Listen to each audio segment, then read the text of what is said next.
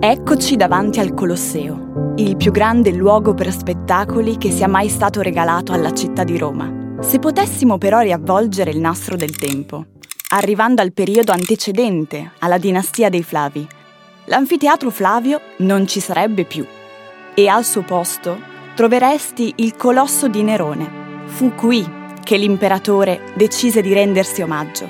Proprio da qui ha inizio una storia che non ti aspetti una storia che racconta l'origine di una popolazione straniera.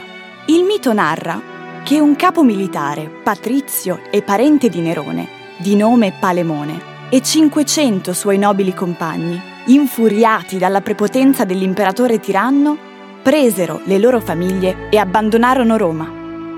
Intrapresero un lungo viaggio attraverso mari ed oceani, fino ad approdare e stabilirsi lungo la costa baltica.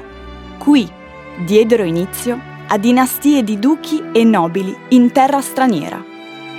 La storia di Palemone diede il mito dell'origine alla classe di proprietari terrieri del Granducato di Lituania.